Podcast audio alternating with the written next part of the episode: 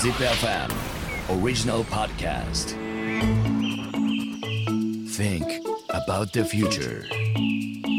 For the earth, for the life. Let's think about the SDGs together with this program. Zip FM World is SDGs.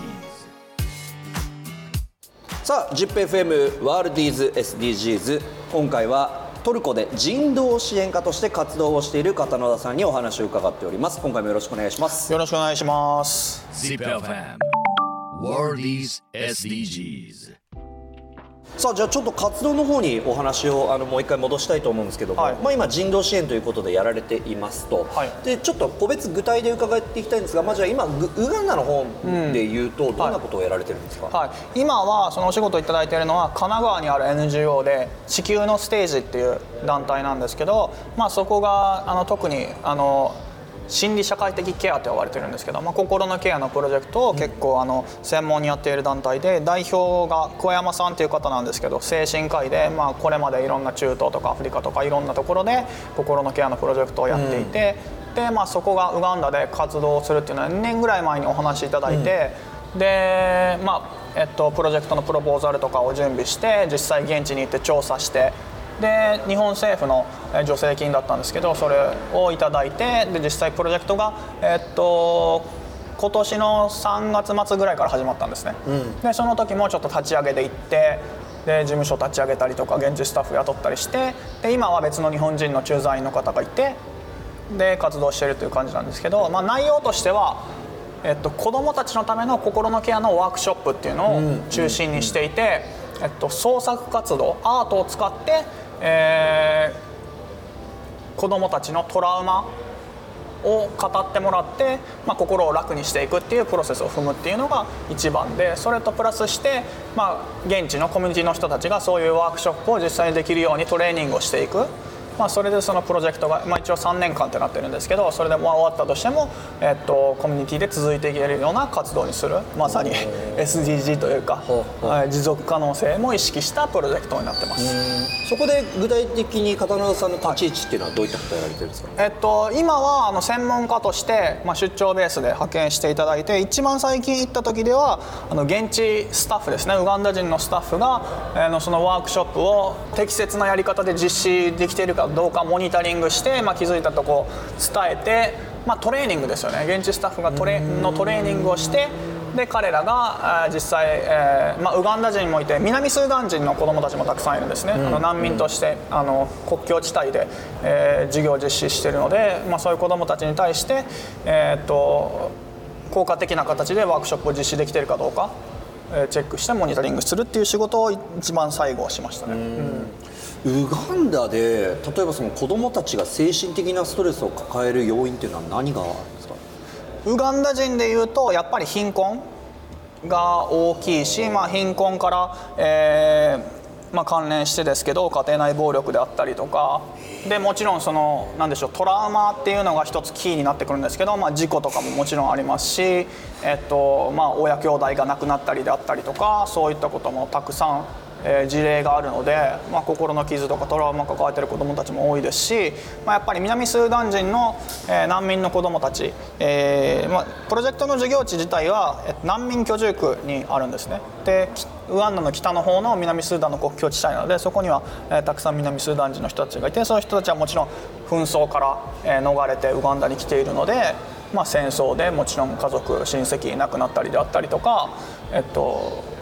まあ、難民居住区自体の生活も苦しかったりとかで自殺とかもすごく多かったりして、まあ、心の問題っていうのがすごく深刻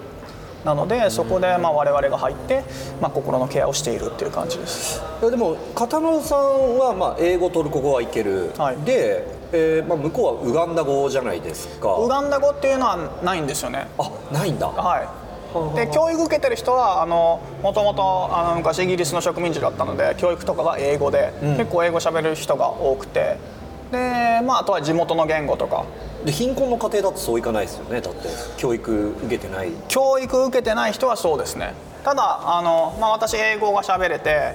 で、まあ、実際例えばトレーニングするのはウガンダ人のスタッフ教育を受けてスタッフになってる人たち。あそでその人たちが、まあ、実際その現場に入ってあのワークショップを実施するとか。まあ、でも子どもたちなんかはもう学校に来てるので英語喋れるので直接やり取りすることもできますし。はい。まあちょっと英語が、あの苦手そうだなっていう子は例えば現地スタッフが現地語で通訳してとか、全然あのウガンダで、あの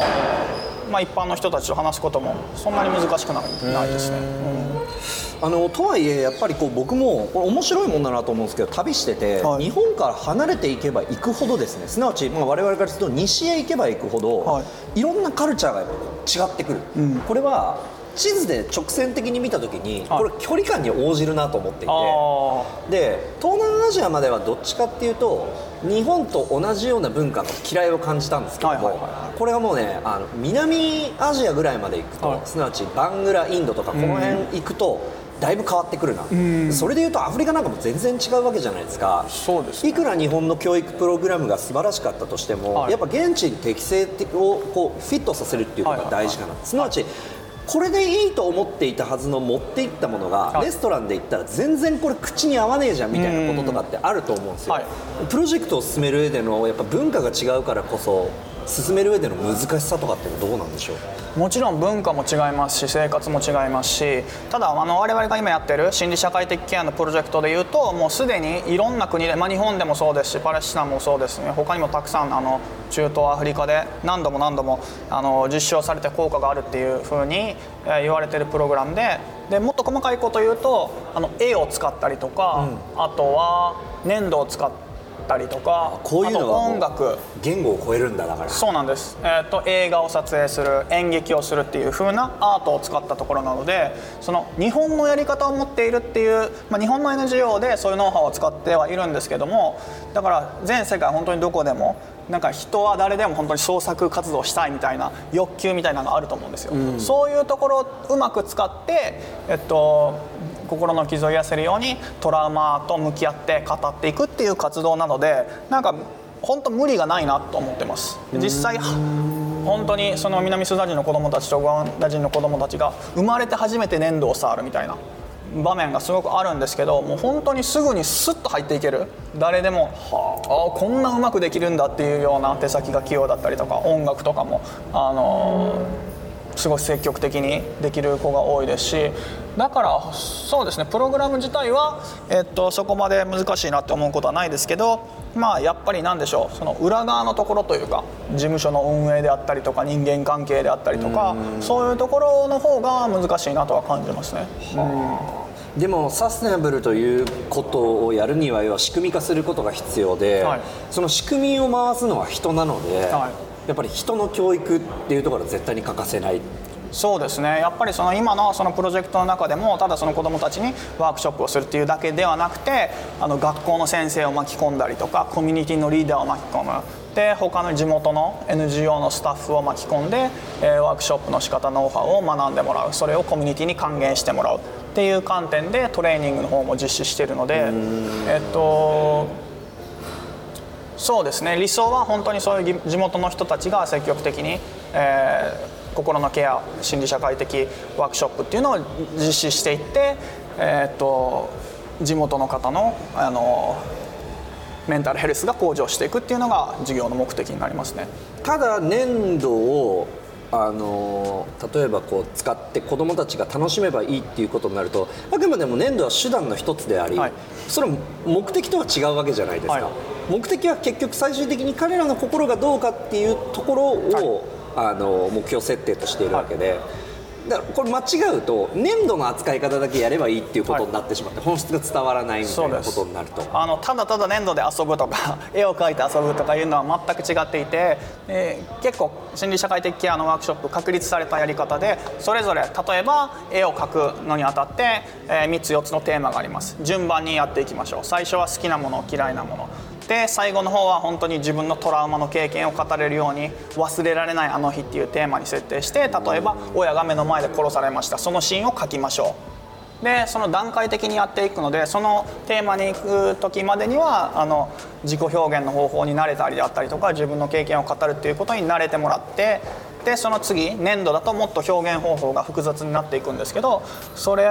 その表現を通して自分をより正確に語ってもらう、えー、と記憶をたどってもらう。感情を取り戻してもらう。その語ることによって PTSD とか難しい話になってくるとあれですけど、えっとまあ、病気になることを防いでいくっていう考え方で,、でさらに音楽であったりとか、まあ、演劇映画っていうので他者を演じることによってさらに自分のトラウマと向き合っていくっていう形で、まあ、細かくいろいろあるんです、まあ、そのあたりもちろんその、えー、と日本人のスタッフとか、まあ私もそうですけど、えー現地スタッフにノウハウをつ伝えながらやっているっていう感じですね。だから今話聞いてるとやっぱりそのコンセプトの部分の理解っていうところを地元のところとどこまで取り付けられるかがこういうのって多分地域協力が絶対得られないと前に進めないと思うし本質が変わっていかないと思うんですね。はい。でえっと、なぜこんなことを言ったかというと結局これは SDGs ということがどれぐらいその現地に浸透していてさらにはい。理解されてどう思われてるんだろうっていうところにすごく興味があってですね、はいはじゃないとその圧倒的にも止めるものが満その自分の心をこう満たすためにやっている満足になってはいけないとい。うところで言うとその SDGs って一体それこそ何なんだ、はい。どう届いてんだ、はいはい。どう響いてんだっていうところにちょっと興味があって。それこそがなんか僕がこっちに来たはい。意味というか、なるほど。地元の理解ってどうなんだろうっていうところで言うとどうなん地元っていうところで言うとやっぱり教育を受けている人、まあ、政府関係者であったりとか、まあ、もちろん NGO で実際支援に入っている人とか、えーそういった方々はもちろんその SDGs も理解しているだろうし特にそのサステナビリティとかそういうところは、えー確実に意識をしてやっているのはあると思います。ただそのうーんなんでしょう本当に一般の方例えば難民居住区に住んでる難民の方でそのリーダーとかじゃなくて一般の方が SDGs について考えるかっていうとそれは考えてないと思いますね、だからやっぱりその SDGs っていうのを考えて、まあ、サステナビリティとかプロジェクトの効果を考える人が、まあ、現地にいてそういう人が、えーそのえー学んだノウハウを使ってコミュニティに還元していくっていうところでつながっていくのかなとは思いますね。ただそのなんだろう別に今ここトルコで歩いてる誰かに SDGs 知ってますかって言っても多分知らない人がおほとんどだと思いますしそれなんでしょうね。一般の人が理解してないからといって、えっと、SDGs というかの目標が達成されないとかいうことはないんじゃないかなと個人的には思いますね。Is SDGs